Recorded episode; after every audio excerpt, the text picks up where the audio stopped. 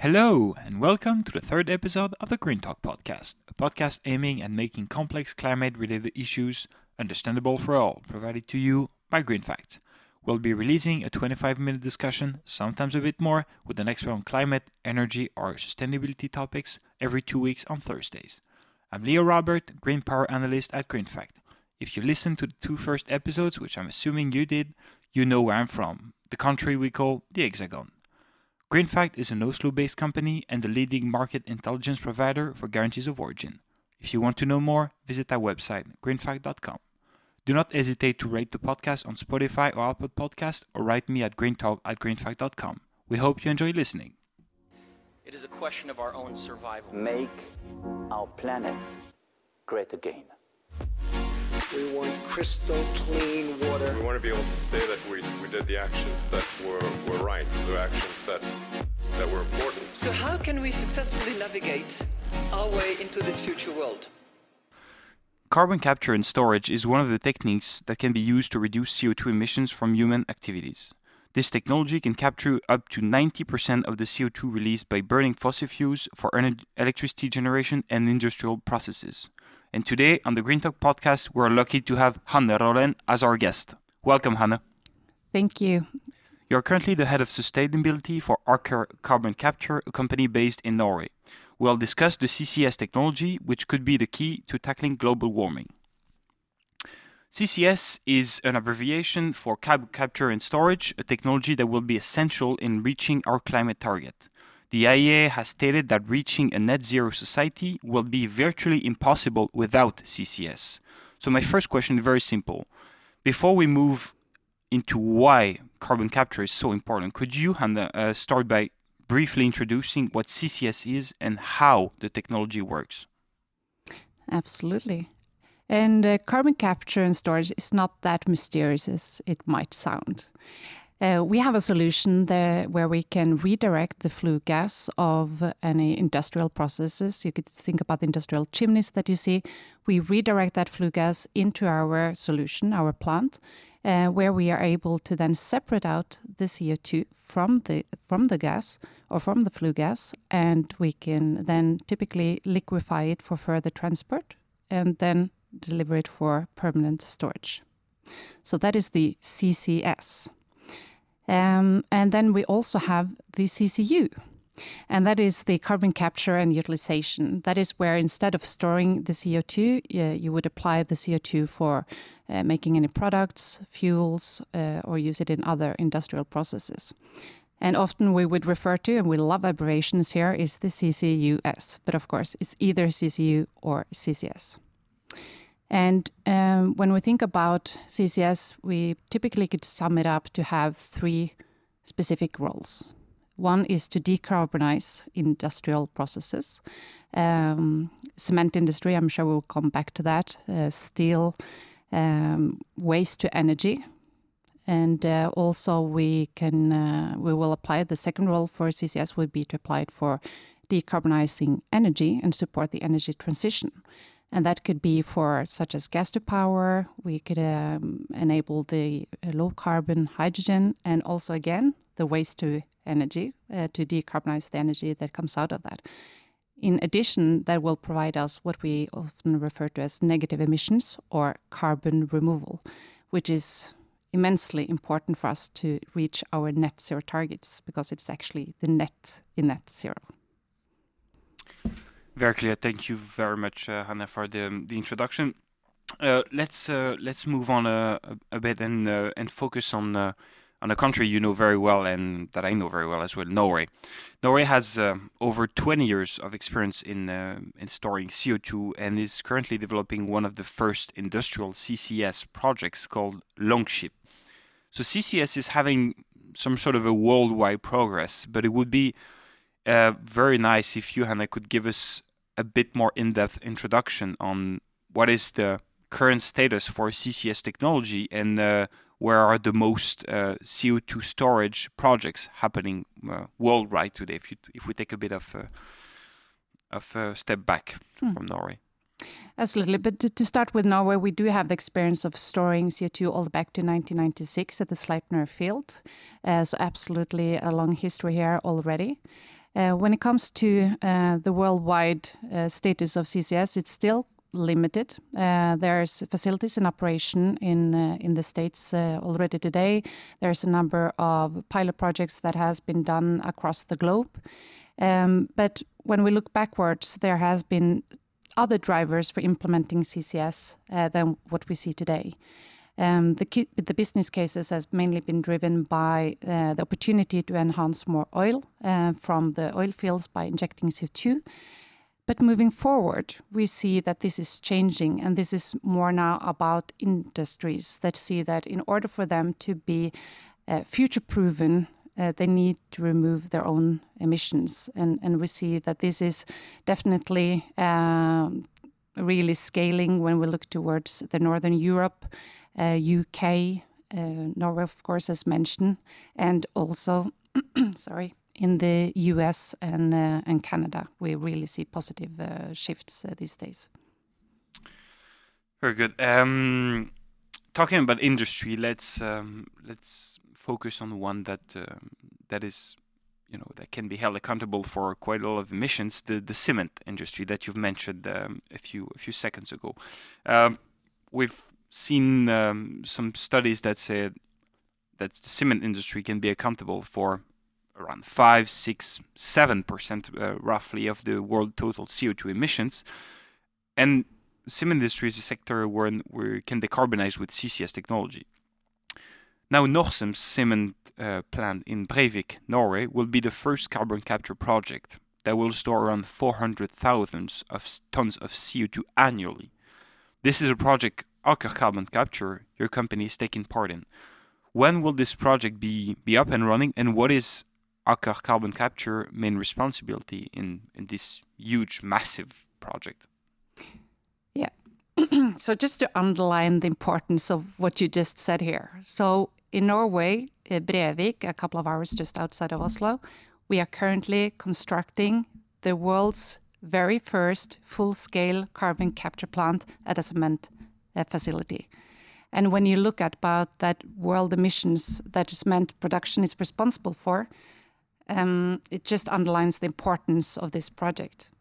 So Aker Carbon Capture, we deliver the, the technology uh, for this uh, project, and it's going to be operational in 2024. That's not too far from now. And of course, to repeat these projects, uh, towards other cement um, producers moving towards the 2030 uh, targets and goals uh, for the climate, we, we see that this is hugely important. And why I would like to promote cement uh, as well as a hard to abate industry and explain that expression a bit is that uh, the um, the emissions can't be reduced without carbon capture and storage. And the reason for that is that the emissions comes from the production of cement itself. Uh, it's uh, it can't be reduced by switching to renewable. Uh, it can't be reduced by switching fuels. It is only the only way to really get to net zero for cement. So this is truly exciting. And we know how cement is, is key in in, in a lot of other um, uh, industries. Um, yeah, um, let's move on to the um, the storage uh, part of uh, of CO2. That is kind of a mystery for someone who just read the CCS expression for the first time. What is storage? Like, okay, we remove CO2, but uh, I mean, or where can we store it? How can we store? It? What are the technologies? Is it safe, etc. So CO2 is, is stored deep below the continental shelf, uh, often more than 1,000, 2,000 meters uh, below the ground. What if a sudden leak of CO2 were to happen at an injection site? I assume this could put the health of surrounding people and animals uh, at risk. Uh, how do we know that it is safe to store carbon as the long term storage capacity is uncertain, even though we have 25 years of experience, as, as you've just said? Yeah, I think to add to to the experience that we have with injection and storing CO2 already, uh, of course, this is a bit like reversed to oil and gas extraction that we know, uh, where the oil and gas has been kept safely for millions of years, and and we use those same characteristics when it comes to storing CO2. And when we think about Longship and the storage project, they're called Northern Lights. Uh, there has been drilled uh, specific wells for the storage, and uh, of course assessing um, and, finding the, optimal uh, storage site for the CO2 in this project. So I'm confident uh, for having uh, for moving forward with CO2 storing, uh, and um, it will remain there. Yeah, that is kind of reassuring because, as you've just said, CCS is. Is expanding uh, very very fast, and uh, we'll we'll come to that later, talking about COP27, where you have the chance to to go. Um, but um, moving to the market part and the you know economically involvements and economic involvements and uh, the costs of uh, CCS. Um, CCS is often seen as expensive due to the energy cost involved, um, which can contribute to making it tempting for for businesses um, from all across all industries to avoid transitioning to CCS so they can maintain their their margins because the costs are quite uh, considerable. Can CCS power generation uh, projects economically compete with renewable power generation, and those CCS cost more than it's worth? I think as a starting point, we, we need both. Uh, we need the dispatchable power, such as uh, gas to power with CCS, uh, as well as renewable deployment, uh, where the first complements the energy supply when the sun is not shining and the wind is not blowing. As simple as that. Um, and to your question, if CCS is cost more than it's worth, well, um, today I don't think that we have really priced in the cost of pollution or polluting. Uh, without CCS, we know that we are not going to meet our climate targets. Uh, and we know that there are important volumes of carbon removal that is required to neutralize the residual emissions after we have done the deep emission uh, reduction efforts. Um, and I think that uh, we know uh, already the impacts uh, at 1.1 degree warming uh, I think there has been some very good uh, um, descriptions of this uh, over this summer. We see the droughts, we see the heat waves, we see the more extreme weather and the cost that that comes with that. we have seen the projections how this is going to increase moving forward if we don't manage to to curb uh, the global warming. So I think it's um, I think it's uh, in that sense it's uh, not an expensive uh, investment for us to do. It's not the only investment that we need to do, of course. It's not the silver bullet, but it's one of the solutions that we need to really deploy at scale in order to meet our targets. Yeah, it's one of the many tools we have, but one of the most important, given that it can reduce emissions from very high intensive industries, let's say like the the cement one we've we've mentioned. So it's uh, it's uh, it's really important. Um, carbon capture and storage um, and utilization uh, will contribute, as we just said, to the carbonization of industries that emit uh, a lot of yeah green gas gases, um, mo mostly industries, right? But how will CCS work for from a market perspective? Like will the whole value chain of CCS be, be offered as as a service? I think what is important now is that we need emitters to move and we need emitters to move quickly and take action. And uh, what we have seen in the past is that it's taking quite some years to mature a CCS project.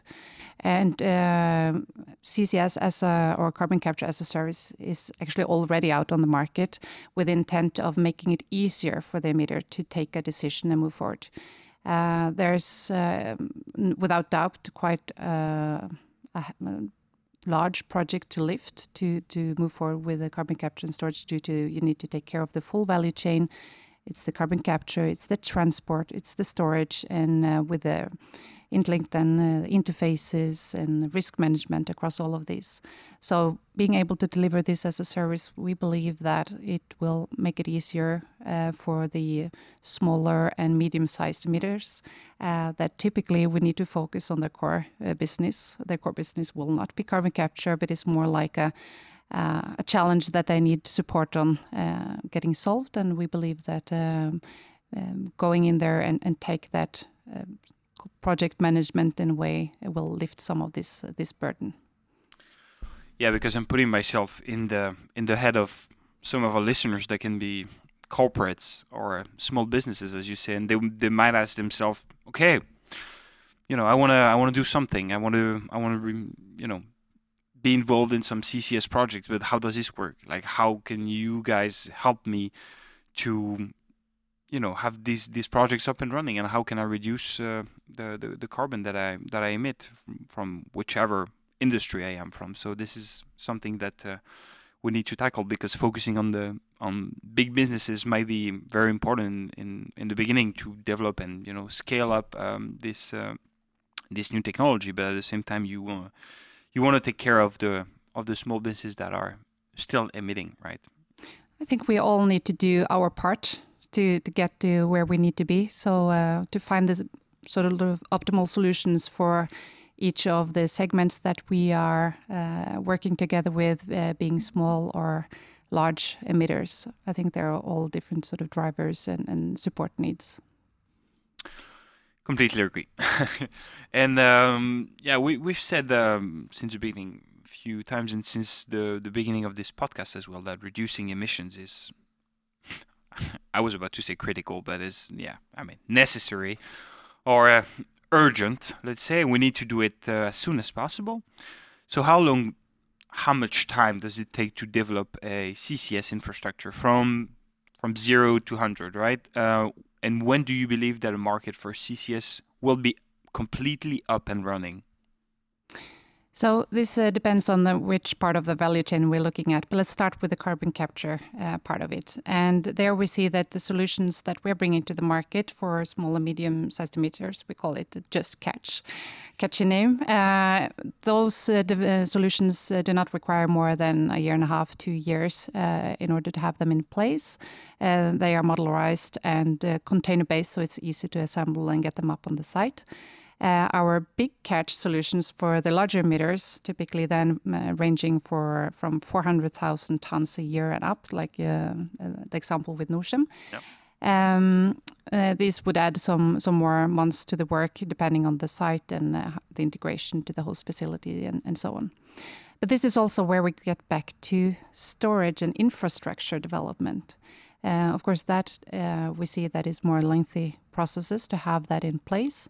And it just underlines the importance for uh, us in Norway, uh, but also other countries and other parts of the world, to to stress the the infrastructure development when it comes to uh, hubs, for instance, uh, uh, by quayside for small emitters to connect to, but also to have the the the ships in place and the storage locations in place close by the emitters, because that also, of course, drives cost reductions.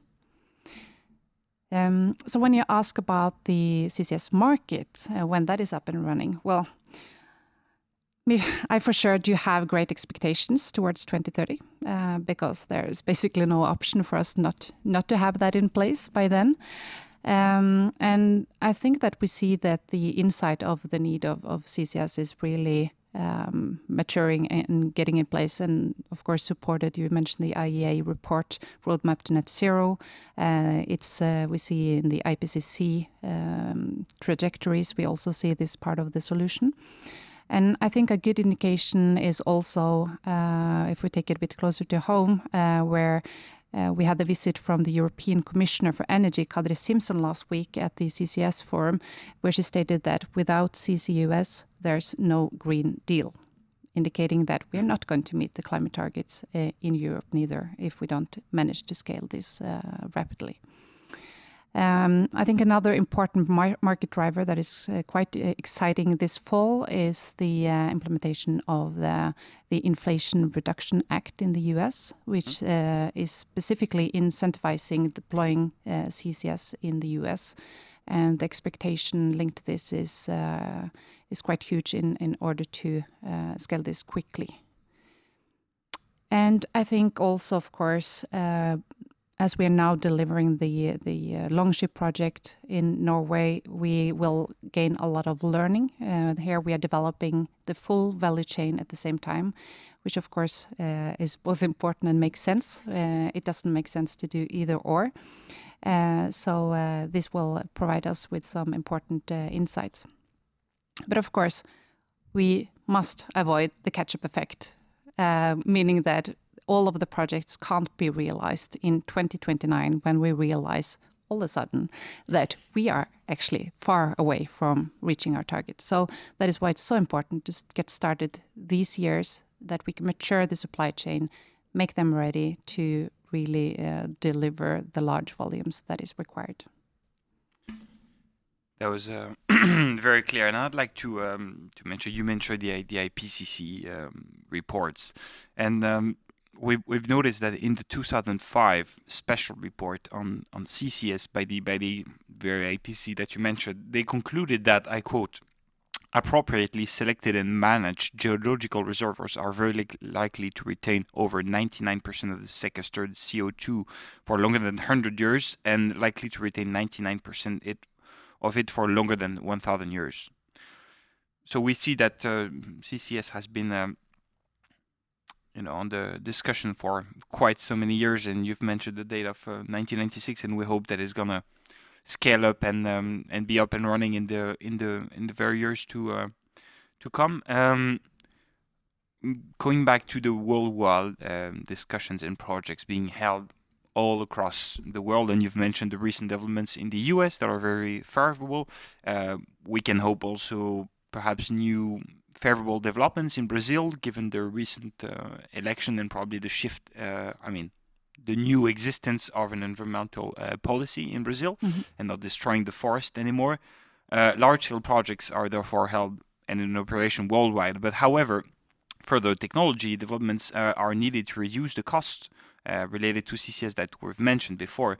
And this is related to um, the whole market perspective. What do you see as the biggest or maybe some roadblocks uh, to CCS implementation and how can we overcome them? Mm. Well, I, I, think I already thoroughly covered the uh, importance of infrastructure, transport and storage, so I'm you not did. going to repeat that one. Um, otherwise, I think in order to scale this quickly, we need to have some incentives for what I would call the fast followers, those that needs now to follow the projects that are being delivered as we speak. Um, we do need to have a cost for polluting. Otherwise, the incentive mechanisms that we, we need is, is basically not in place. Uh, here, it could be interesting to see if we could have like a price uh, floor for the EU ETS because we see how important that is for decision making. And another point I would like to highlight is that we really need to have uh, established a value for carbon removal. So, carbon removal, we didn't really uh, get back to that, but that means when uh, when we are an, uh, are able to take CO2 out of the natural carbon cycle, which is, for instance, then with the biomass incineration together with CCS, and um, we see that those emitters that are able uh, to to to support the carbon removal, they do not have the incentives in place to do so yet. Uh, so this is something that we really need to be able to to set moving forward. So it's more like a voluntary setup at the moment. Like uh, they can act on their own, but there is no big incentive or um, constraints on this. Yeah, it's very. Uh, it's often referred to an immature market when yeah. it comes to the carbon removal and carbon uh, credits. Uh, but we see that there's um, it's very much uh, on the agenda uh, looking to the EU, uh, but we need to firm this up. We need to have the the right accounting in place and the right uh, sort of uh, uh, rules so that we, we know that what is what is being purchased and how do we do the counting also on the national level. So this is a very exciting area to follow moving forward. Um, and I would also like to add what we what could we all do when it comes to this? And uh, depending on we are all sort of in our different roles and, and companies, but uh, in any case, uh, how can we impact the uh, and use our purchase power? So now we know that uh, the uh, Heidelberg cement facility in Brevik will be in operation in 2024. that means that there will be access to low carbon cement why don't we have requirements to utilize low carbon cement uh, in our construction uh, work, for instance? And these kind of solutions is uh, coming to market, I hope, rapidly over the years to come. Uh, but we should also clearly set our demand towards it. That will really help de-risk any uh, project that the uh, the different um, businesses will would like to undertake in this area demand has been passed uh, to uh, politicians. If you're listening, we we would like some uh, some new legislation on this and perhaps bigger incentives um, for these solutions. Um, last but not least, this episode will uh, most likely, or no doubt, be released on the 17th of November, one of the latest days of COP27, which you have the pleasure to attend uh, with uh, as part of your role at Aker Carbon Capture. Um, what do you personally expect from the discussions in Sharm el Sheikh in Egypt in terms of concrete actions, both on the CCUS uh, level and the global level? Uh, yeah, do you have any uh, specific expectations, and do you think we can uh, uh, move things uh, a tiny bit forward? well, of course, I have huge expectation, honestly, uh, as I will have every year moving forward, uh, because uh, I just hope that someone is going to surprise me, uh, because we need those initiatives to move forward. We need to see the action, um, because every year now towards 2030 will be important. Uh, we have all seen that we, with the current strategies, will not meet our targets, so something has to happen. So, yeah, great expectations. I'm excited to, to learn what the different uh, nations will bring to COP, and I hope that this is also a push both for businesses and for nations to, to take those important steps. Uh, when it comes to uh, CCS in particular, I would say that we see a shift in the momentum uh, over the least, these last couple of years. And uh, I hope to see that continue also at COP. Uh, at least we see that there's already quite a lot of uh, events that is taking place, uh, discussions uh, with yeah, across organizations and nations on this important topic. So that is very encouraging. Um, and of course, we see it also with the, the importance of uh, sharing our insight, our knowledge from what is taking place, what are the important barriers that we just touched upon that could really help us scale this part of the this uh, climate solution. So I think implementation is a key word. Uh, we have seen that already related to COP, and uh, let's uh, let's make this count. that's that's my big hope. Yeah, pledges aren't enough. we need action now, and you're feeling optimistic uh, in, in regards to this and how we uh, we can move forward with this. We're gonna we're gonna solve this. Absolutely, working for it every day. Thank you so much, Hanne. Tusen takk, as we say in Norway, for these uh, wonderful insights about carbon capture uh, and storage. Uh, guys, if you haven't done it already, make sure to subscribe to the Green Talk on uh, whichever platform you're listening to. Spotify, Apple Podcasts, Google Podcasts. Give us a rating.